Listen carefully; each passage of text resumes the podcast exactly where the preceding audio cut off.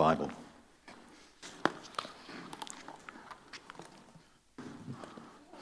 So let's turn to Luke chapter 10, looking at verses 25 to 37. I will be reading from the 2011 NIV. So, Luke 10, verses 25 to 37. On one occasion, an expert in the law stood up to test Jesus. Teacher, he asked, What must I do to inherit eternal life. What is written in the law? He replied. How do you read it? He answered, Love the Lord your God with all your heart, with all your soul, and with all your strength, and with all your mind, and love your neighbor as yourself. You have answered correctly, Jesus replied. Do this, and you will live. But he wanted to justify himself, so he asked Jesus, And who is my neighbor? In reply, Jesus said, A man was going down from Jerusalem to Jericho when he was attacked by robbers. They stripped him of his clothes, they beat him and went away, leaving him half dead. A priest happened to be going down the same road, and when he saw the man, he passed by on the other side. So, to a Levite, when he came to the place and saw him, passed by on the other side. But a Samaritan, as he traveled, came where the man was. And when he saw him, he took pity on him. He went to him, bandaged his wounds, pouring on oil and wine. Then he put the man on his own donkey, brought him to an inn, and took care of him. The next day he took out two denarii, and he gave them to the innkeeper. Look after him, he said, and when I return, I will reimburse you for any extra expense you may have. Which of these three do you think was a neighbor to the man who fell into the hands of the robbers. And the expert in the law replied, The one who had mercy on him. Jesus told him, Go and do likewise. Amen. And may God bless that reading of His Word. Well, obviously, we're continuing our series uh, on fruitfulness on the front line. And the whole point of this series and the series that we're doing in the morning is to encourage you to be doing good works in your everyday. We want people to realize what God has called us to do is more about what we do in the nine to five on the days of the week than what it is about coming to church on a Sunday. Of course, we want you to come to church. We want to celebrate here. We want to have great times together praising our God. But our major work is is outside of these four walls when we encounter those in the community. I'd really like to do a little bit of a recap so you can get some of this stuff um, embedded in your minds and uh, hopefully be able to remember uh, what we have spoken about. So, the first week, I spoke on being salt and light, and this was a call for each and every one of us to be strong and faithful as a Christian, as I said, in the nine to five, not just here on a Sunday. We heard and learnt about what we look like when we're gathered together, and that's that diagram on the left. When we're gathered as a church, those that we impact are very, very minimal. But when we go out into our week, which is the second diagram, the red dots are you as Christians out in the community, and obviously you have a much greater impact on those who do not know Jesus. I also mentioned the 15% that we historically as churches have fought for, the 15% who are willing to walk into a church building. But very few have done anything for the 85% who would never step foot inside a church. And so we've got to turn things around. We've got to focus uh, on that 85. And so, when we, in our Christian walk, our day to day, our Christian life should be evident in the workshop, in the warehouse, in the office, in the schoolroom, in the car park, in the surgery, in the kitchen, the sporting field, and on the golf course, whenever and wherever we go. That's what Jesus is calling us to do. He calls us to shine His light and to be His salt in the world. We come into contact with way more people in our everyday who need Jesus than you ever will sitting in this church. It was emphasized that the faith we proclaim is about the church going. It's no longer about gathering people in the church. That's never been God's way. It's about us as a church gathering together, then encouraging each other to go into the world, making disciples of all nations. Last week I gave the first of two of the six M's. So I do apologise to those who were in the service last week who heard me say six M's and I got to number two and they were like, whew, we're going to be here until midnight. I do apologise for that misunderstanding. We're going to continue to do one a week. So, the first of the two M's was modelling godly character and making good work. And modelling godly character was about living for Him, doing all things in Jesus' name, and making every moment a moment of compassion, kindness, humility, gentleness, patience, forbearance, forgiveness, love, peace, thankfulness, wisdom. Because we have chosen to live for Jesus. And in choosing to live with Jesus, we agree to put to death our old selves, the death which focuses on me and what I want. And so these things should be in ever increasing amounts in our lives. Making good work is about acknowledging that we've been created for good works, which God has planned in advance. He's prepared them for us, and He calls us to walk in them. We all have the opportunity to do good work. We work, but this isn't just working, this is good work. This is about acknowledging that where we are and what we're doing, regardless of that type of work, we can do good work for God in that place in our everydays. And the challenge was to be mindful of God's call. And in this last week, you were called to perhaps bring order in helping take out the rubbish or cleaning up a particularly uh, messy area, to make provision, bringing someone a cup of coffee or something that you normally wouldn't do that for, uh, bringing joy, uh, making a birthday cake or sending an encouraging word to someone, something like that, bringing beauty, uh, taking flowers into work, or again, cleaning up a particularly ugly area at work and making it look a lot better, or even releasing the potential of someone, telling them of something that you've seen in them that you value, that you think is a great attribute that they have. And I gave you this card. Well, hopefully you took one of these cards. And the idea was at the each of every day to reflect prayerfully on, on your day and ask God how you've done these things. How did you go with that? Has anyone got anything they did?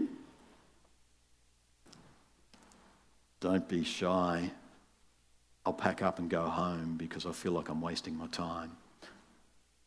Anyone? No one. Wow. Sorry? Preach it again? I haven't got my notes from last week, I'm sorry. Did I see your hand up the back? I see that hand, brother. Yell it out. What did you do?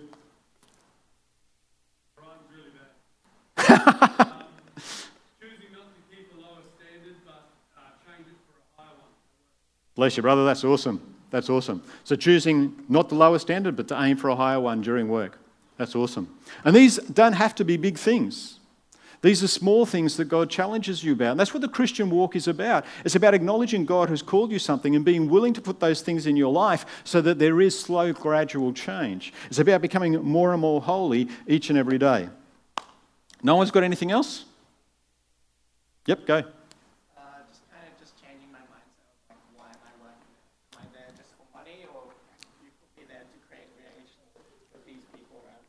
Amen. Awesome. So that was about not working just for money, but making the choice that I'm here for God and building relationships with other people. That's absolutely awesome. That's what we want to hear. Anyone else?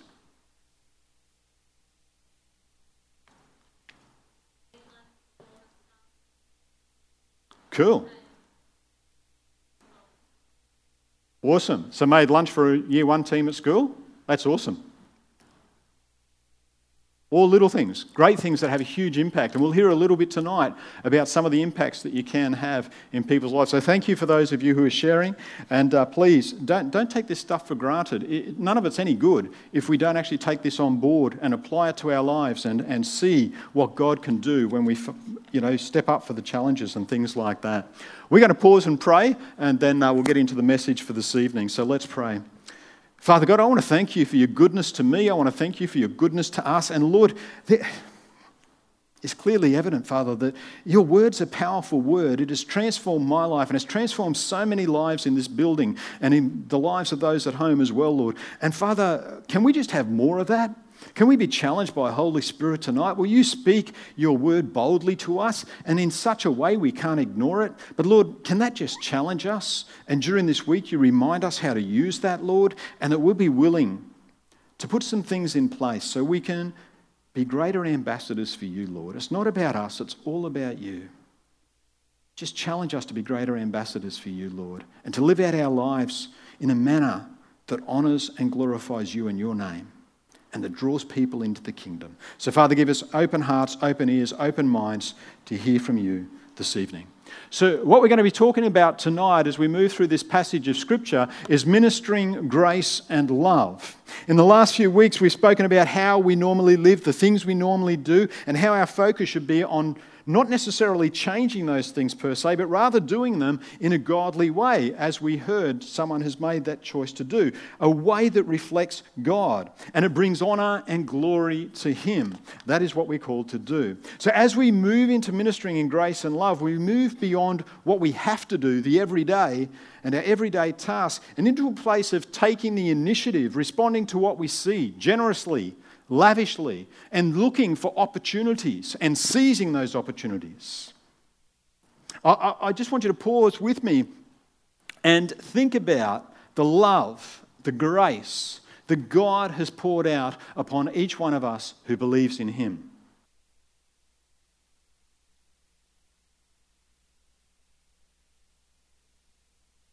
You may think that was a strategic pause. It wasn't. I just needed a drink.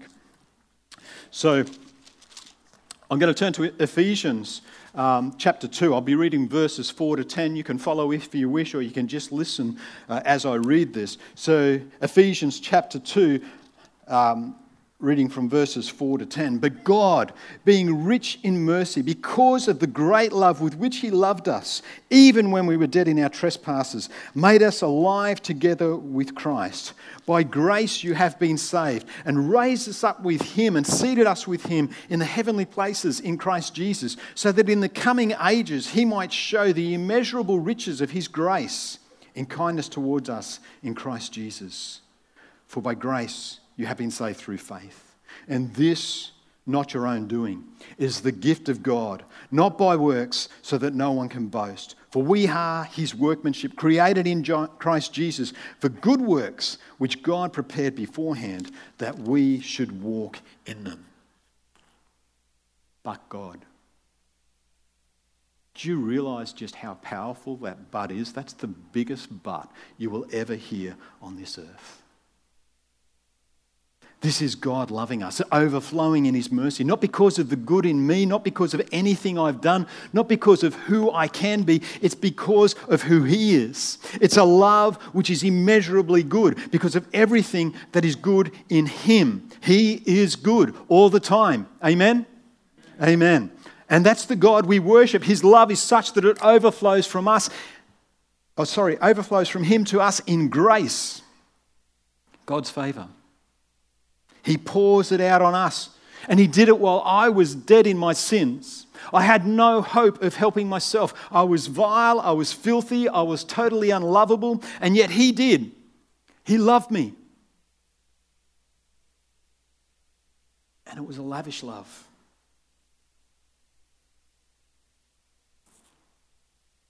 I came to Him.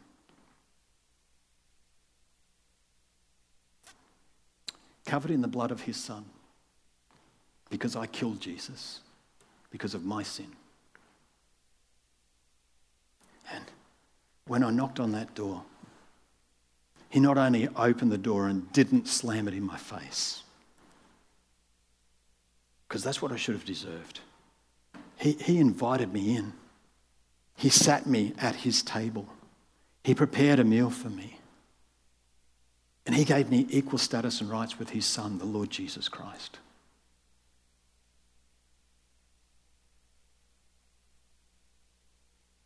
It makes no sense. I am saved by grace. I am nothing without Christ. I have nothing. I can do nothing to save myself. But God can. And He makes me good. But he makes me good because the only good in me is because of God and all he has done. It is Jesus Christ in me. He intervened in my life. He makes sinful people holy. He makes disobedient people obedient. He calls us to his works, his purpose. And he has good work for his holy people to do. And we can only do that work if we fully understand his grace and love we are called to allow His grace and love to throw, flow through us. True ministry are the works of God, His love in action. but it's through us. It's about allowing that incredible love and grace that we experienced in Christ Jesus to overflow us to others. Grace doesn't have to, but grace does. Grace doesn't have to, but grace does. You know, there's a few accounts in Scripture that really mess with my head. I, I don't fully understand what is going on. And uh, the healing of the paralyzed man, I have stood where this occurred in Israel at the pools of Bethesda. Uh, the, where the five colonnades are. And, and this man was a man who had been paralyzed for 38 years. And Jesus walks through the crowds. There's all these people there waiting to be healed, hoping to be healed. And Jesus walks through to this one man. He'd been there 38 years and he'd laid there hoping somehow that he'd be able to get into the pool when the pool was stirred so he could be healed. And Jesus walks in and he heals that one man and he leaves straight after that. He didn't have to do that but he did. There is the count of Jesus healing the centurion's servant in Luke chapter 7. And we're told that the leaders, the Jewish leaders, said to Jesus, You should do this for this guy because he's been so good to us. He's done so much for us. Will you please heal this centurion's servant? He is a righteous man. And Jesus goes and he heals this servant. He didn't have to heal that servant, but he did. Jesus, in his resurrected form, there's so many things that he does that I don't fully understand. So he was dead, buried. On the third day, he rose again. And he meets the disciples by the Sea of Galilee and he cooks them fish. He didn't have to do that, but he did. It's in John 21. He didn't have to come to this earth. He didn't have to live fully as a man. He didn't have to submit to the limitations of humanity, but he did. And he submitted even to the point of death at the hands of his creation. He didn't have to do that, but he did. He didn't have to do any of that, but he did because of his love, because of his grace, because of his obedience to the Father's will and the purpose that he was sent for. Grace doesn't have to, love doesn't have to, but they do. And we come to the passage of Scripture tonight, that what you've heard read out. And the vast majority of us know this is the Good Samaritan.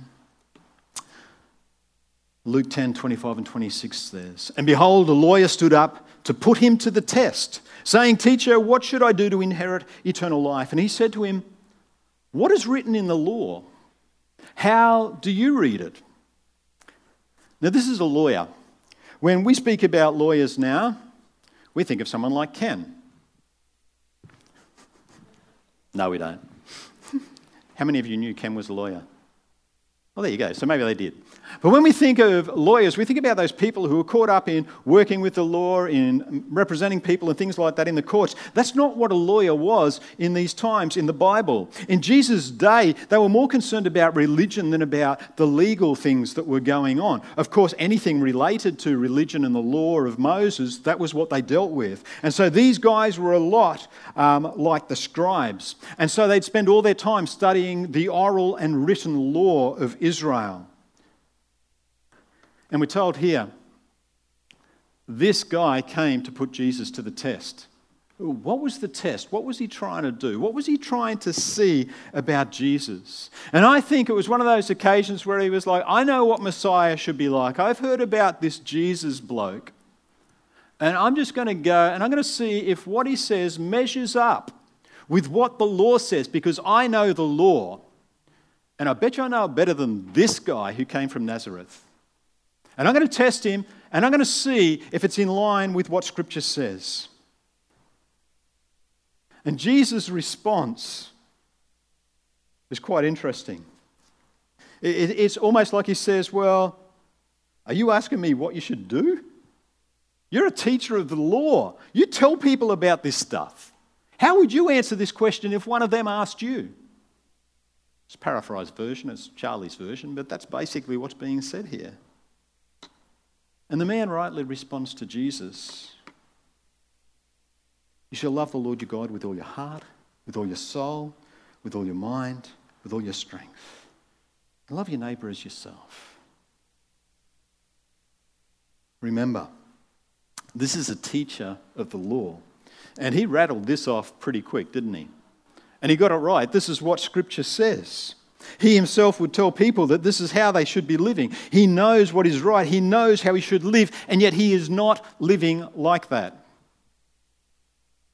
The lawyer's faith is not based upon a relationship with God and living in obedience as an outworking of that relationship. Rather, he's relying on teaching the law and his knowledge of that law to establish what he calls faith.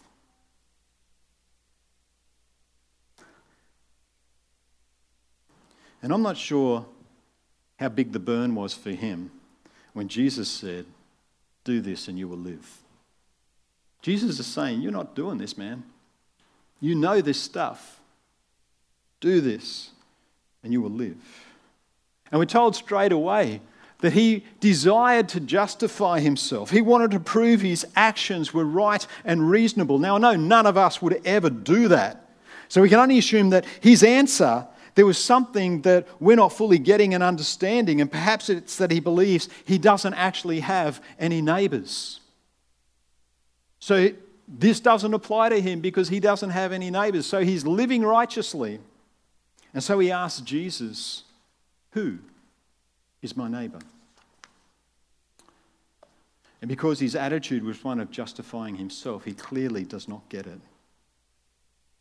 Those who seek to justify their actions aren't thinking of anyone else but themselves. And our call is to constantly look to others, to elevate others about ourselves, above ourselves, to think of them before we think of ourselves. And it's interesting that Jesus doesn't give a direct answer to this question. He goes on to speak a parable. And so, this, in this parable, there's this man who is assumed all through history to be a Jew. And he's traveling from Jerusalem to Jericho and he's attacked and he's beaten and robbed of all his possessions. He's left seriously injured, half dead in fact, and naked by the road. But there's hope because it just so happens by chance that a priest is going down the same road. This is awesome, isn't it? That this guy can be saved. But then when he sees this injured man, he crosses over and passes by on the other side. And we need to know that Jesus, when he's talking about the priests in this day and age, he still respects the role of priests in Israel and their function. And the scribes and the Pharisees at the time were more public than what the priests were, but the priest's primary responsibility continued to be offering the sacrifices on the altar in the temple. And they were also responsible for blessing the people. Can you see the little disconnect there? So he happens along, he sees this man who's been beaten, and he does nothing to help. And all through my Christian life, all through my association with churches, I've heard people justifying their actions, the actions of this guy. They've said things like, well, this guy's a priest and he has these holy functions to do with a whole heap of people. And if he was to go and touch this guy, this injured man, he would become unclean and then he wouldn't be able to fulfill his role as a priest. The priesthood, as I said, is a channel of God's blessing to the common people, for the lack of a better term. He is a channel, or supposed to be a channel of blessing from God to the people. And his idea of blessing someone is to leave him in the gutter and die.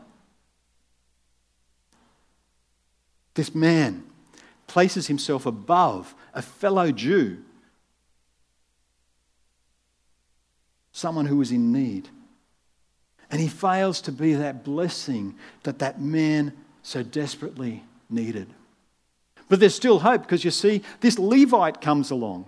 And I'm not sure if you're aware of the distinction between the Levites and the priests, but to be a priest, you have to be a Levite. But not all Levites are priests.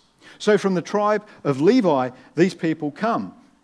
And so these guys, they helped the priests, the ones who weren't actually priests. They were involved in the temple ministry, and um, they, as I said, come from the tribe of Levi. And the Levites helped in the temple by preparing the cereal offerings, uh, caring for the courts and the chambers of the temple. And in Jesus' day, they also interpreted the law and they were teaching others about that very law. So these guys, like the priests, should have understood that what they taught was expected to be backed up by their actions. But he comes along and he sees this man near death and he walks past on the other side. And finally, we're told about this guy, a Samaritan. And the Samaritan comes along and he sees the man and he had compassion. He went up to him, he bound his wounds, he poured oil and wine on them, then he set them, set the man on his own donkey on his own animal. And he brought him to the inn and he took care of him. And he said to the innkeeper, he said, I've got to keep going. He said, but if there's anything more, here's a couple of denarii. And if there's anything more, when I come back, I will pay the difference. And this is shocking to those who heard Jesus speak. This man in the ditch had most in common with the priest and the Levite. And when you think about it, they were all coming from Jerusalem. It's most likely that the priest, the Levite, and the guy in the ditch had all been in the temple worshipping God. This dude, this Samaritan, most likely was not.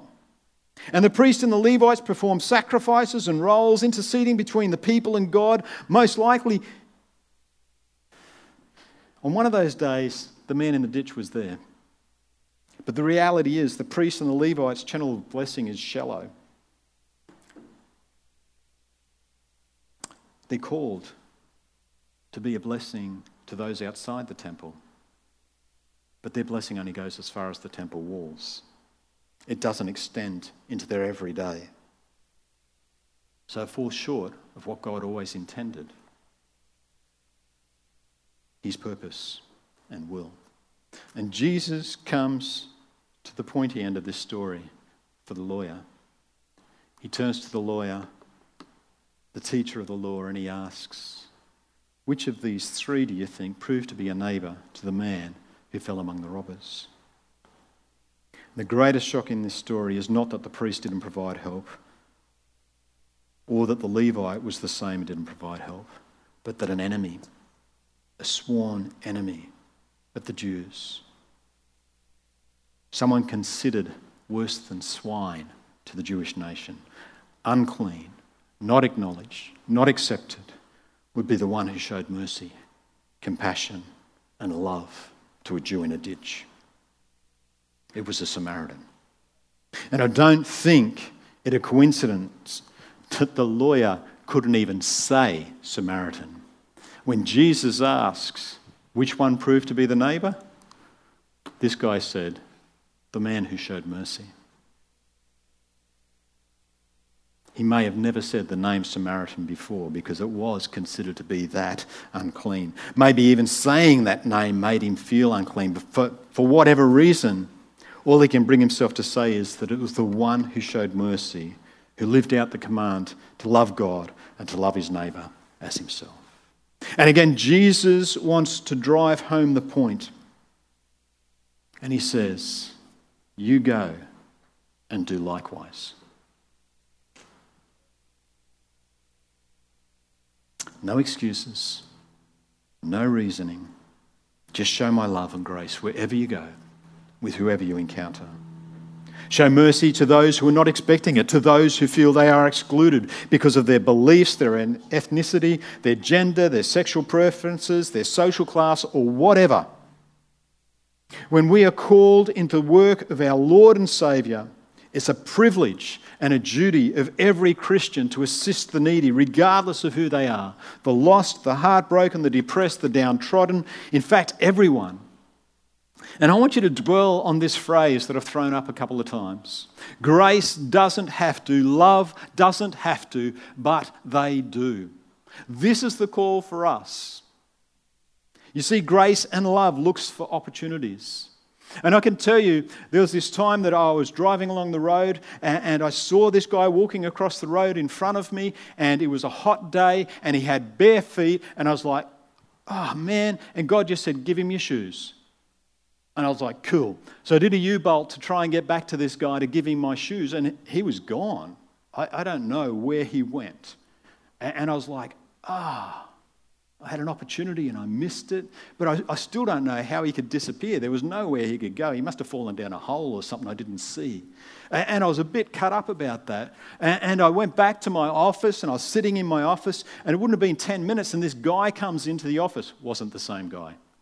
This guy comes into the office and he says, Mate, he said, um, I've been kicked out of my family home. He said, I, have done a few things that were pretty bad. He said, but I, I'm in a desperate place now and uh, I've been living it rough on the streets. Can, can you just give me a little bit of money to get something to eat? I said, mate, I'd do better than that. I said, let's go get you something to eat. I said, what clothes have you got? He goes, I've only got the clothes on my back. I was like, mate, let, let's go get you some clothes.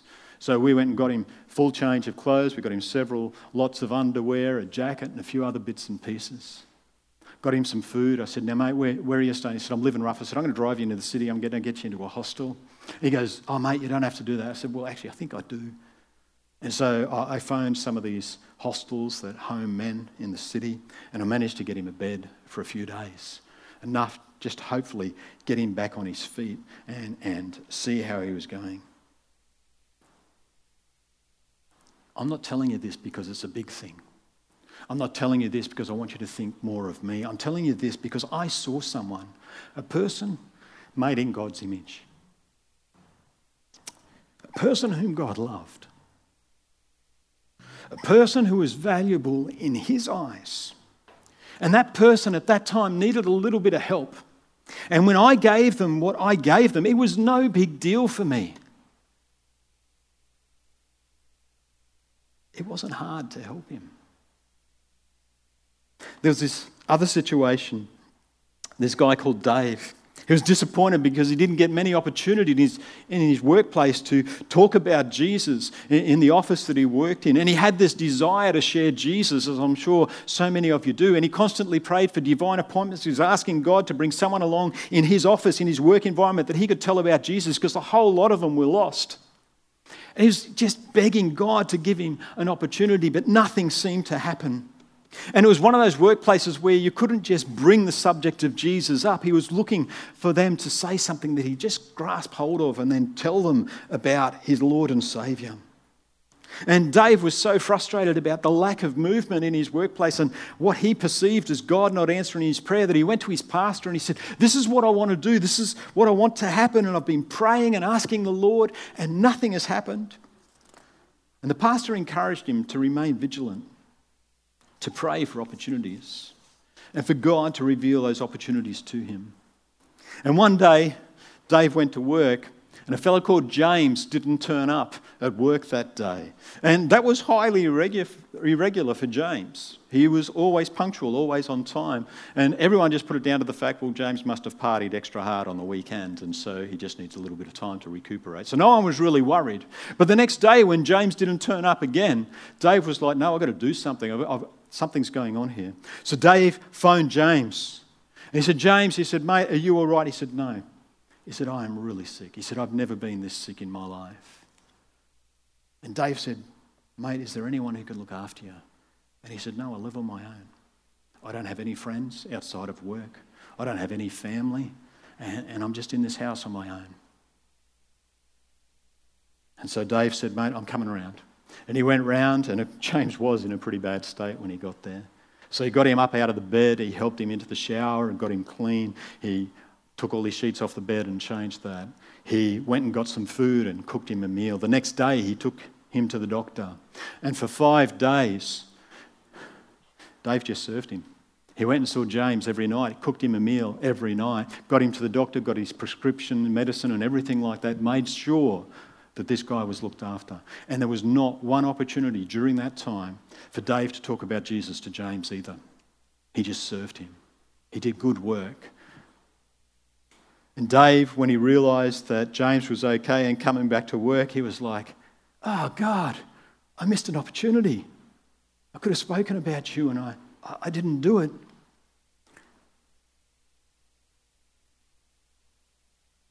But when James came back to work, he told everyone what Dave had done.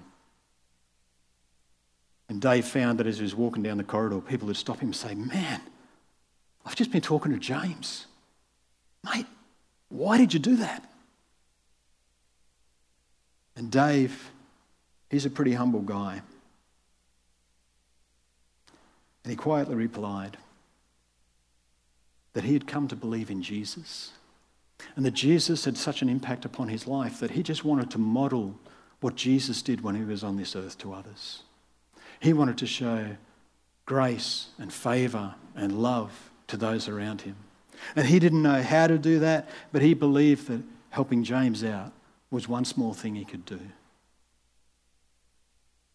Dave got to speak to a whole heap of people in that workplace. I don't know if any came to faith or not, but what an impact that has. It's a pretty awesome story, isn't it? It'd be great if we all had one of these great stories where something miraculous happened. But what does Jesus say when we look at Matthew 10 42? He says, Whoever gives one of these little ones a cup of cold water because he is a disciple. Truly I say to you, he will by no means lose his reward. A cup of cold water. I think we can all do that, yeah?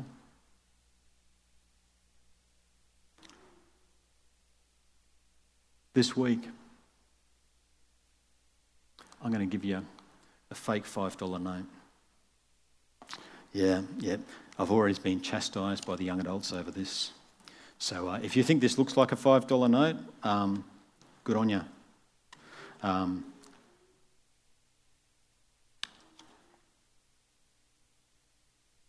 there's a printing error on here. I'll have to go see if I can find some more. Please forgive me if I can't. But I'm going to give this $5 note to you. And this is just a reminder. I'd like you to set aside $5 this week just to show grace and love to someone. What is grace? It is undeserved favour. It is something totally unexpected. And we are told to love everyone. And so, with this $5, I'd like you to bless someone who you normally wouldn't. The last person that you do it for. And you might decide to buy them a coffee, you might decide to get them a chocolate, you might decide to buy a card and just write some encouraging words in it and give to that person. Can I encourage you to do it? It's something very, very simple. Um, the young adults, maybe the whole church, I don't know. I, I had uh, one of my young adults from my former church come to me and she spoke to me about the terrible boss she had, how awful this woman was. She just could see the worst in any situation. She was always picking on the staff, always putting people down. And, and this girl just poured her heart out to me. She says, Charlie, what would you have me to do? Well, how, how can I help change this situation? And uh, I said to this girl, I said, You love coffee, eh? I said, We're united in that. She goes, Oh, yeah. I said, So do you buy coffee at work? She goes, Yeah, of course I buy coffee at work. I said, I want you to buy her one as well. She went, No way. No, there is no way. I said, wait. I said, this is grace and love. This is doing something unexpected. This is ministering in a way that is countercultural. And she agreed to buy that cup of coffee. Through gritted teeth, she was angry at me, which that's fine. You should have seen the way she came up to me the next Sunday. She was so excited. She's like, You're not going to believe what happened. I was like, What? She, I bought her a cup of coffee. I said, That's awesome, but there must be more. Apparently, this woman almost broke down in tears. No one had ever done anything nice for her. Cup of coffee.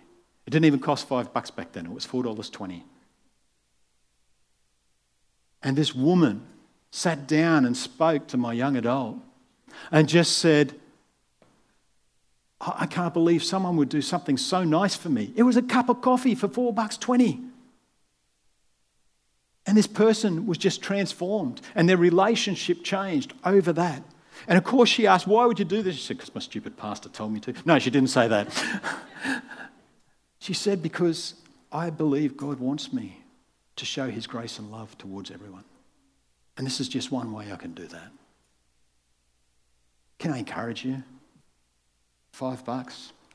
if you can't afford five bucks, maybe I'll give you five bucks. I don't have it with me at the moment, but I can get it to you. Just encourage someone. Build someone up this week. But let it be someone that you wouldn't normally do it with. Someone who'd find it totally unexpected. Let's pray. Father God, I thank you so much that you've challenged me again. And Lord, I want to show love and grace like you've shown me love and grace. I want to speak into people's lives. And Lord, I just ask that that'll be the desire of everyone here that, Lord, you will challenge us to reach out into our communities and to have an impact upon them. So, Lord, help us not to leave tonight without taking this fake five bucks and to remember it throughout the week and to do things that are nice and unexpected. In Jesus' name, amen. I'm going to share one more thing with you. I might embarrass someone, and I'm sorry if I do. But this speaks right into what we're talking about tonight. Uh, Pastor Alvin met someone at the bus stop this week, and that person had a sore shoulder. Pastor Alvin offered to carry her shopping home and did so. That lady's here tonight because Pastor Alvin carried her bags. It's not hard, is it, folks? Please stand as we sing our last song.